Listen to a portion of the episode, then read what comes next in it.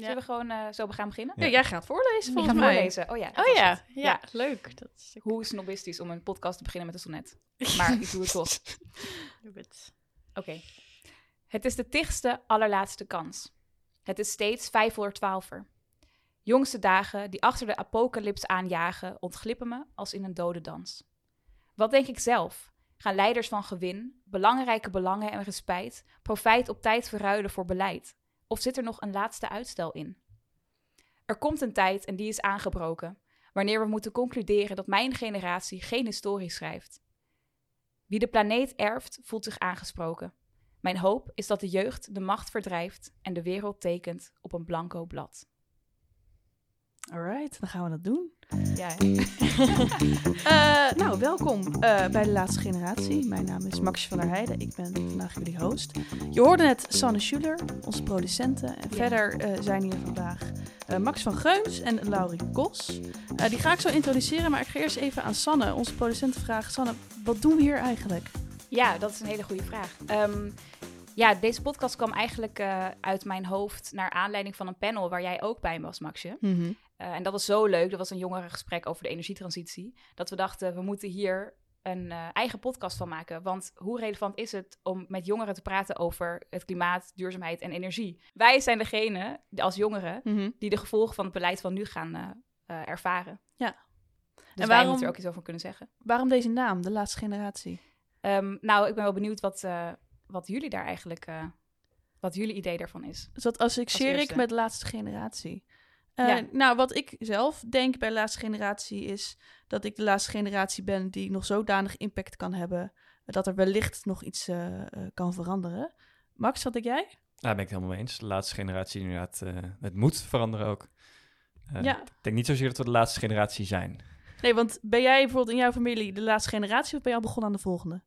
Ik ben nog zeker niet begonnen met volgende. Ja. Hey, eh, Max, jij bent eh, ehm, journalist en je hebt een master milieu-economie in Kopenhagen gedaan. yes. Hoezo ben jij in Kopenhagen terechtgekomen?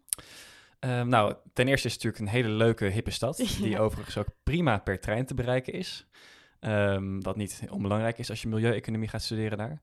Ehm, maar ik ben daarnaar uitgeweken omdat eh, in Nederland er eigenlijk niet hele ehm, ja, masterstudies milieu-economie zijn. Die Mhm. echt eh, van begin tot eind over dat onderwerp gaan.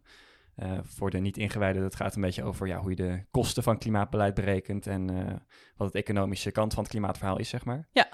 Ehm, ja, en daarom ben ik dus daarheen gegaan om dat te gaan studeren. Ja, en dat is zo succesvol gebleken dat afgelopen week een eh, artikel in het NRC is verschenen. Wat een beetje in deze hoek is. Eh, kort, waar ging dat over? Dat artikel ging over de donut-economie. Eh, dat is typisch iets wat je bij milieueconomie eh, zou kunnen bespreken. Het wordt helaas, werd helaas in mijn studie eh, niet gedaan, dus ook in Kopenhagen kunnen ze nog wat van leren. Maar de donut-economie is van een econoom die heet Kate Rayworth. En heel simpel samengevat, het heet de donut-economie omdat zij de economie het liefst ziet als een donut. Ehm, nou, waar, waarbij de buitenkant eh, van de donut de planetaire grenzen zijn, dus de grenzen van de aarde. En de binnenkant zijn het sociaal fundament waar wij allemaal eh, op terecht moeten komen. Dus ook dat we genoeg eten hebben en genoeg huisvesting. Dus dat je ook echt klimaatbeleid combineert met sociaal beleid. Ja, klinkt als een mooi eh, integraal groot plan. Ehm, ga ik even door naar Laurie. Eh, jij werkt voor de gemeente Amsterdam. Ja. Eh, is het misschien een, wat lokaler dan een hele donut-economie nationaal gezien. Ehm, maar volgens mij wordt het woord donut-economie bij de gemeente Amsterdam wel al gebruikt. Je hoort ziet het wel eens eh, voorbij komen. Ja. Ehm, maar in hoeverre heb jij het idee dat er echt iets mee wordt gedaan? En is dit iets wat de gemeente wel kan doen in zijn eentje? Ja, mooie vraag. Ehm, het wordt zeker nu eh, eh, genoemd eh, binnen de gemeente. Het is ook wel uitgewerkt in een strategie. En Kate Rayworth is zelfs met wethouder Marieke van Doornik echt aan de slag gegaan om die donut meer onderdeel te laten maken van strategie. Maar het staat en valt toch met die praktische vertaalslag. Mhm. Ehm, en daar ehm, ja, zie ik nog minder van. Toen ik de eh, donut eerst las, toen dacht ik eerst van... Hmm, oké, maar hoe is het nou precies anders dan hopelijk onze generatie al nadenkt over, over oplossingen? Toch is het weer, weer een andere manier van kijken ernaar... die heel veel mensen aan het denken heeft gezet. Ja. En ik denk dat dat voornamelijk eh, eh, de waarde is binnen de gemeente. Dat heel veel mensen nu zien van... oké, we moeten echt integraal kijken naar verschillende... eh, kansen die we samen kunnen pakken. Ehm, Maar ik heb nog niet eh, de praktische tools om hem in één keer verder te brengen. Ja. Dus ik hou het nu bij een mooie interdisciplinaire bril eigenlijk. Ja, ik merk Ja. dat zelf ook. Ik, ik doe veel werk voor gemeenten. En als ik op mijn LinkedIn kijk, eh, heel veel mensen die ook in de duurzaamheid werken. En het is echt zo'n buzzwoord. Je hoort het overal. Ja. Maar waar je de mooie voorbeelden ziet. Ik, heb ze nog niet gezien, maar misschien kijk ik San ook even aan. Een leuk onderwerp voor een volgende aflevering. Zeker. Maar dat is niet wat we vandaag gaan doen. Eh, het idee van deze podcast is dat we altijd eh, het nieuws bespreken. Dus eh, de mensen die te gast zijn, die nemen een ar- nieuwsartikel mee. En daar gaan we het over hebben. Maar ik ga eerst even kort het nieuws van de afgelopen tijd. Ehm die klimaattop in Glasgow is recent geweest. Voor wie het gemist heeft. het was de 26e klimaatconferentie van de Verenigde Naties. eh, waar de landen onderhandelen over nieuwe klimaatmaatregelen. Top is voorbij. Eh, belangrijkste uitkomsten waren onder meer het geleidelijk verminderen van steenkoolgebruik en het terugdringen van de methaanuitstoot. Eh, ik kijk eh, Max en Laurie aan. Zijn we tevreden over de uitkomsten? Ja, dat is lastig. Ehm, ik denk dat er stappen zijn gezet. Niet groot genoeg stappen. Ehm, en ik geloof dat een groot deel nog afwachten wordt tot de volgende klimaattop. Want ik geloof dat er heel veel nog geformuleerd moet worden. En dat het vooral heel veel eh, ja, vage strevens zijn die hier zijn uitgesproken. En eh, nog niet heel veel echt keiharde afspraken. Maar dat wordt over elke klimaattop gezegd volgens mij. Ja, ja, ja, dus inderdaad. het risico is wel dat je in een soort van sleur komt, eh, terechtkomt van klimaattop naar klimaattop. En dat Precies. je eigenlijk niet meer in gelooft. En, Komt eh, meteen maar- de klimaattop Lutjebroek, eh wat er gewoon door, de locaties heen zijn. ja, precies. Ja, maar laat ik optimistisch blijven. En, ja, eh, Book is misschien heel leuk. Sorry. Ja. En eh, nou, ja, ik, ik hoop gewoon dat het eh, inderdaad dan goed komt. Maar eh, het, het zijn- er zijn stappen gezet. Laurie? Ehm, ja, er was een AD-krantenkop laatst die eh, het wel mooi samenvatte voor mij. Eh, een beetje actie en een boel bla bla. Eh, om ook weer Greta Thunberg erin te citeren. Ehm, ik denk dat de, er zijn minimale afspraken gemaakt die echt hard nodig zijn. En die eigenlijk bij de volgende, vorige klimaattop al gemaakt hadden moeten worden. En het lastige, is, ja, wat Max ook al zegt, zijn geen bindende afspraken. Dus Ja. de afspraken over methaanontbossing, CO2-rechten. Er zijn wel stappen gemaakt, maar er zijn geen bindende afspraken. En er is geen manier om de toezeggingen echt ehm, ja, daar consequenties aan te verbinden als ze dat alsnog niet doen. Ja. Dus het blijft daardoor wel tandeloos, wat mij Ja. betreft. Ja, precies wat jij zegt. Dat eh, er zijn afspraken gemaakt die eigenlijk misschien vorige keer al gemaakt hadden moeten worden. Eh, Zeker. we Ja. lopen gewoon de hele tijd achter de feiten aan. Oké. Ehm, we hebben drie artikelen die we gaan bespreken. Eh, Max, we beginnen bij jou. Je hebt een niet zo vrolijk artikel van Der Spiegel meegenomen. Ja, Vertel. klopt. Ja, Der Spiegel, dat is een, eh, een gerenommeerd eh, maandblad uit Duitsland. En ehm, ik kwam dat tegen omdat het in de eh, nieuwsbrief van eh, NRC stond. Eh, die halen ook af en toe wat nieuws uit het buitenland. En in dat artikel wordt een, eh, weer een eh, onderzoeksartikel naar voren gehaald van, eh, een, ik geloof, Nature Climate. Mhm. Ja, precies. Eh, en in dat artikel eh, staat eigenlijk dat eh, als we alle, ehm, alle toezeggingen of alle echte afspraken die er tot nu toe zijn gemaakt op klimaatbeleid in de wereld, als we die volgen, dan nog ehm, komt de uiteindelijke temperatuurstijging aan het eind van deze eeuw boven de 2 graden uit. Dus zegt eigenlijk van zelfs als we de, de huidige afspraken volgen, dan is dat niet genoeg om onder die 2 graden te blijven. En er wordt zelfs een gemiddelde van, eh, nou, dat is afhankelijk van allerlei aannames in, in zulke modellen, maar eh, volgens de huidige afspraken zou het ergens tussen de 2,1 en ik geloof 2,9 graden uitkomen, wat natuurlijk veel te veel is, Mhm. eh, wat allemaal catastrofale gevolgen zou hebben. Ehm, kleine kanttekening daarbij is wel dat de afspraken, de, de, de paar afspraken die bij deze klimaattop zijn gemaakt, die zijn er nog niet in meegenomen. Ehm, en eh, ook de strevens die eh, tot 2030 en 2050 door landen zijn uitgesproken, die zijn ook niet meegenomen. Ja. En als we dan toch een klein positief dingetje eruit kunnen halen, dan is het dat als de, eh, de strevens, de, de, de idealen die de landen tot 2050 eh, hebben, als die wel gehaald worden, dan komen we op 1,8 graden eh, opwarming maximaal uit. Ja. Maar dat is natuurlijk maar zeer de vraag of dat gaat gebeuren. Hey, en ik, ik kan me voorstellen, sommige mensen roepen wel eens... ja, drie graden, drie graden. Ik vind het nu best wel koud in de winter. Wat doet die drie graden nou? Maar dan hoor je andere mensen die er iets beter over nagedacht hebben. Ze hebben ja, maar als je vanaf 1 graden... gaat er al zodanig veel dingen veranderen... dat je een soort clusterfuck aan eh, dingen krijgt... waar we gewoon als wereld gewoon zodanig van ten onder gaan... daar komen we niet meer onderuit. Maar dit zijn ook weer wetenschappelijke verhalen, methodes, manieren om te berekenen. Maar wat voor gevoel krijg je als je zo'n artikel leest, Laurie? Drie graden, wat, wat voor gevoel krijg je daarbij? Ik krijg daar echt kippenvel van. Ja. Ja, nee, dat is echt eh, wel. ehm, Kijk, 1,8 is alweer boven de anderhalf eh, die we in Parijs hebben afgesproken. En die anderhalf, daar proberen we ons echt aan te houden. En daar sloot de klimaattop volgens mij ook mee af. Van hij is nog enigszins binnen handbereik. Maar dat is dus Ja. eigenlijk wel grappig, hè? Dat, dat, eh, dat zelfs in het allermeest positieve eh, scenario, Ja, dat het dan op 1,8 graden uitkomt. En dan zijn de wereldleiders zijn nog steeds, do- doen alsof eh, we die anderhalf nog kunnen halen. Ja, Ja. Precies. Ja, en stond er niet ook in dat artikel dat, eh, dat ze daarbij niet hadden meegenomen, dat ze daarbij hadden meegenomen dat alle landen in 2030 eigenlijk hun klimaatdoelen al halen, wat Precies. niet het doel is van heel veel landen. Ja. Nee. ja. En dat in 2050 eh, alle landen klimaatneutraal worden, Precies. Ja. wat ook zeer de vraag is. Ja. Ja. Die, ehm was het de president van Barbados volgens mij, Mia Motley, die had ook tijdens de klimaattop echt heel expliciet gezegd: 2 graden opwarming is een doodvonnis voor ons eiland. Ja. Waar hebben we Die het over? Dit is, gewoon, ja. dit is gewoon echt serieus. En los natuurlijk van alle de, de stijgende zeespiegel is het gewoon de grote weersextremen die op de situatie zelf effect hebben, maar ook op verhuizingen, migratie, ehm, heel veel gezondheidseffecten die blijven ontstaan. Maar denk ook, ik sprak laatst een arts over de eh, groei eigenlijk van infectieziekten, die ook veel meer eigenlijk naar het noorden optrekt, waarvan die altijd gedijden eigenlijk in het zuiden. En waar we ook veel meer mee te maken gaan hebben. En afgelopen zomer was het in Limburg natuurlijk ook tekenend. Ja. Dus dat zijn wel steeds meer gevolgen eh, die je niet wil hebben, maar wa- waarvan ik wel hoop dat het enige mooie daaruit is dat er meer urgent beleid gaat komen. Het schrijnende van eh, een eiland als Barbados, dat ze natuurlijk eigenlijk totaal geen macht hebben in het internationale politieke domein, om daadwerkelijk deze eh, verandering teweeg te brengen die nodig is voor hun om te blijven bestaan Ja. als gemeenschap. Wat me brengt eigenlijk bij jouw artikel, dat gaat ook over verantwoordelijkheden. Kun je Ja. daar wat over vertellen? Ja, er was een artikel eh, eh, in het nieuws ehm, deze week over eh, wetgeving in maatschappelijk verantwoord ondernemen. Ja.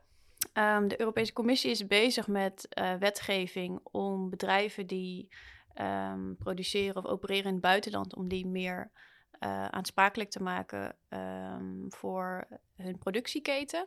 Dus dat die productieketen transparanter wordt en dat ze ook de milieueffecten en de arbeidsrechten daar echt verantwoordelijkheid voor nemen.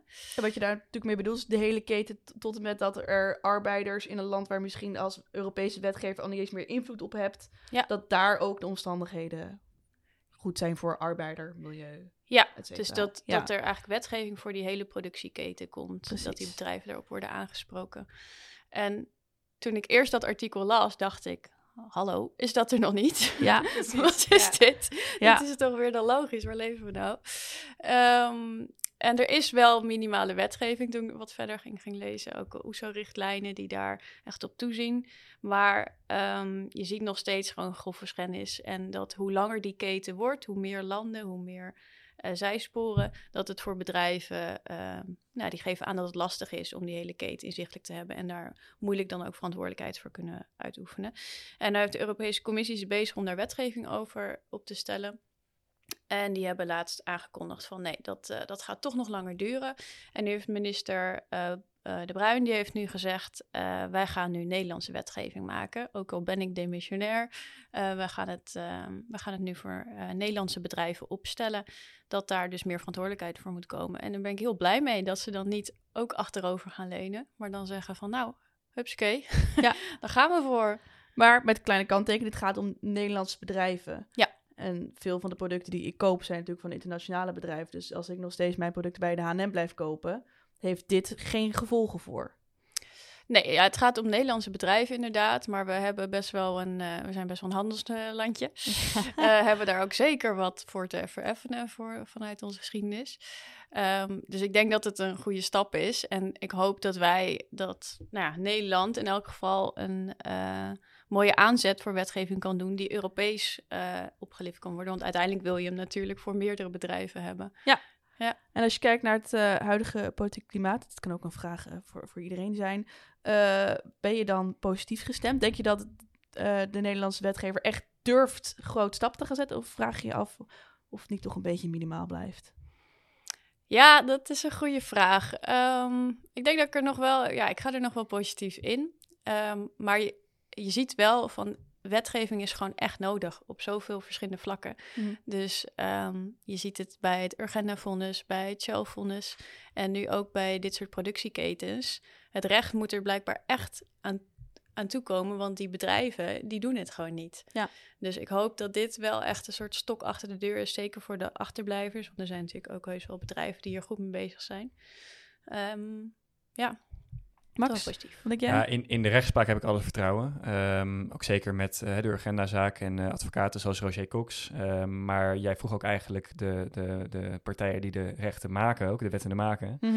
En daar ben ik wel een stuk sceptischer over. Want Mhm. eh, ja, ook als je naar de afgelopen verkiezingsuitslag kijkt, de twee grootste partijen zijn gewoon eh, liberale partijen, die ook het heel belangrijk vindt dat Nederland een goede handelspositie houdt in de wereld. Ja. En het is natuurlijk ook veel makkelijker voor bedrijven om niet rekening te houden met al die dingen, zodat ze gewoon eh, het, datgene doen wat ze het eh, leukst vinden, namelijk winst maken. Yep. Ja, laten we daar gewoon behouden. Ja. ja, ik vond het ook interessant om te zien dat dus Frankrijk en Duitsland ook al zelf wetgeving hebben gemaakt. Ja. Eh, dus, want het gaat eigenlijk, het ging nu eigenlijk over, het moet via Brussel. Dus Brussel moet hier weer overheen gaan en kijken van oké, hoe gaan we dat dan ehm, in de EU aanpakken? Maar dat er dan toch de keuze wordt gemaakt om dat als individuele landen wel zelf te doen. Want, maar dan, dan kun je dus ook meteen invloed hebben op je eigen bedrijven. Dus als Nee, iedereen dat nou zou ja. doen, dan is het eigenlijk best goed. Precies, en het heeft natuurlijk de voorkeur om dat internationaal aan te pakken. Want als je als bedrijf ook in meerdere landen zit, of eh, Precies. eh, nou ja, klanten inderdaad van verschillende type bedrijven. Maar ehm, ja, gerelateerd aan het urgentiegevoel van de klimaattop. Er zijn gewoon heel veel bedrijven die op dit moment gewoon grove schennis hebben van milieuschade, van arbeidsrechten. Dus waarom zouden we daarmee eh, zo lang moeten wachten tot we weer internationaal ergens overeen zijn? Laten we alvast beginnen. En Ja. wat kunnen wij als individu daarin doen? Wat Nou, kan ik als komt, eh, consument daarin doen? Dat komt bij eh, het Daarom- essay wat ik heb gelezen. Daarom, daarom vraag ik dit. Weet ik. Wil je er nog even iets over, eh, iets tussendoor? Ga maar. Ehm, nee, want dit, dat was precies een essay wat ik eh, tegenkwam. Ehm, wat eigenlijk gaat over deze vraag. Eh, wat, wat, is het ook wel jouw individuele verantwoordelijkheid? Of hoeveel verantwoordelijkheid hebben wij als individuen ehm, om te verduurzamen?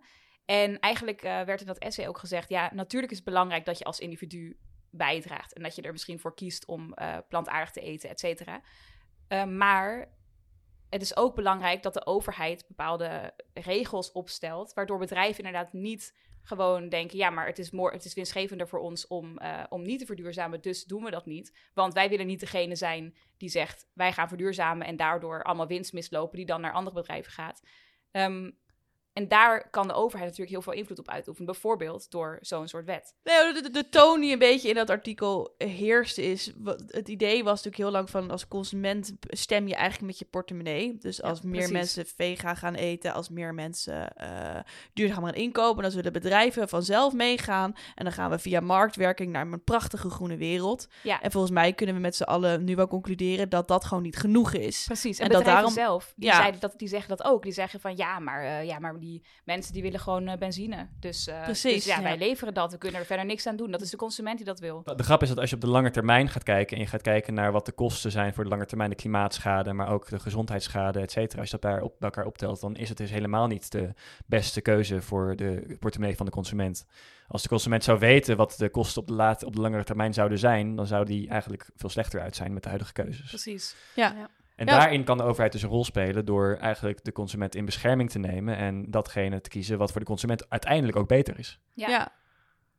Ja, als, mil- um, als milieu-econoom zegt eigenlijk de consument kan niet zelf overzien eh, wat eigenlijk de goede keuze is. Nee, en dat is ook helemaal niet iets ergs. Dat is ook niet iets, dat is iets wat, wat, wat je die consument kunt aanrekenen. Want Nee. en, en ja, weet je, de meeste mensen Mhm. die, die eh, denken alleen maar na wat doe ik morgen en wat eh, doe ik volgende week. En dat is zo'n beetje. Ja. Precies. En zo, zo zijn mensen helemaal ingesteld. En dat is ook niet erg. Maar dat, daarvoor hebben we dus een overheid die wel verder kan kijken. Maar ja, Ja. als je een overheid hebt die elke vier jaar verandert, Ja, dan is dat ook niet echt een lange En termijn. die ook niet verder kijkt. Nee. precies. Nee. Nee, wat En dat je nu eh, ziet, is een grappig voorbeeld dat ik, dat ik zelf laatst zag in de supermarkt. Je hebt natuurlijk eh, recent die discussie gehad over rietjes, dat we geen plastic rietjes meer mogen. Eh, en toen kocht ik eh, in de supermarkt een ijskoffie van Starbucks. Die hadden heel netjes nu een papieren rietje, maar dat papieren rietje was wel gewoon weer in plastic verpakt. Ja, ja. Dat je denkt, ja, dit is gewoon voor de bühne, maar dit is dus helemaal niet over nagedacht, echt doorgevoerd. Het is puur om aan de consumenten te laten zien, kijk, eh, die rietjes, daar zijn wij nu mee opgehouden. Precies. Ja, dat wordt een soort greenwashing eigenlijk. En, Precies. en precies wat jij ook eerder zei, dat het, het feit dat, ehm, ja, dat er gewoon heel veel verschillende aspecten aan duurzaamheid zitten. Eh, waardoor als je bijvoorbeeld denkt, ook eet plantaardig, maar dat werd ook, was ook een voorbeeld dat werd genoemd in dat artikel. Ehm, ik eet avocado's, maar ja, dan ga je kijken naar die eh, avocado's moeten allemaal verscheept worden, kost ontzettend veel water om die überhaupt te verbouwen. Dat zijn dan ook weer aspecten die meespelen in hoe duurzaam is het eigenlijk. En als, Ja. als consument heb je daar gewoon op, een ge- op een gegeven moment geen zicht meer op. Ja. Dus die ketens ook hetzelfde eh, moeten ook verduurzamen. En als consument kun jij niet weten, ja, of je moet een soort hele studie ervan maken. Ja, dat kan je Ehm, gewoon niet voor al je producten nee. doen. En door al die marketingsausjes heen prikken, dat is gewoon... Nee. Nee, is niet te doen. Precies. Nee. Nou, ik kan er echt gefrustreerd van raken hoor. Als mensen daar echt op wijzen van eh, ja, het is, eh, het is verantwoordelijkheid van de consument. En jij moet eh, en waar, waar koop je kleding? En je wordt er ook heel vaak op aangesproken als jij iets vertelt over hoe je verandering ziet in eh, hoe je duurzame verandering voor je ziet, wordt ook heel snel op je persoonlijke Ja. ik meteen. Ja. zit, Ja. Oh, zit jij dan? En hoe Ja. doe jij deze stap dan? Ja, En het is, kijk, het, het is zeker een eh, stap die je zelf moet maken, hè, onder de loep nemen. Ik, ik geloof daar wel in. Maar het is niet hetgene wat structurele verandering op grote schaal teweeg gaat brengen. nee. Wat ik Nee. ook frustrerend vind, is dat eh, als, als een, een eh, Greta Thunberg of een Jesse Klaver een keer het vliegtuig pakt, dan is iedereen gelijk Ja. op banken Ja. en stoelen van, oh, hij pakt het vliegtuig. Ja. Terwijl als eh, de CEO van Shell elke week een vliegtuig instapt, dan hoor je daar niemand over. Ja, En dat, is dan, dat mag dan ineens wel, want die is toch al CEO van Ja, Shell. Ja, die is toch al Dus- slecht eigenlijk. precies, dus een dat maakt het niet uit. idee van, terwijl dat, ja. dat staat natuurlijk helemaal nergens op. Ja. Ehm, ja. Nou, dat vind ik ook wel interessant, dat het eh, fenomeen eh, vega of vegan, dat wat jij zegt, het is een soort van, mensen kiezen ervoor om dat onderdeel te maken van hun identiteit.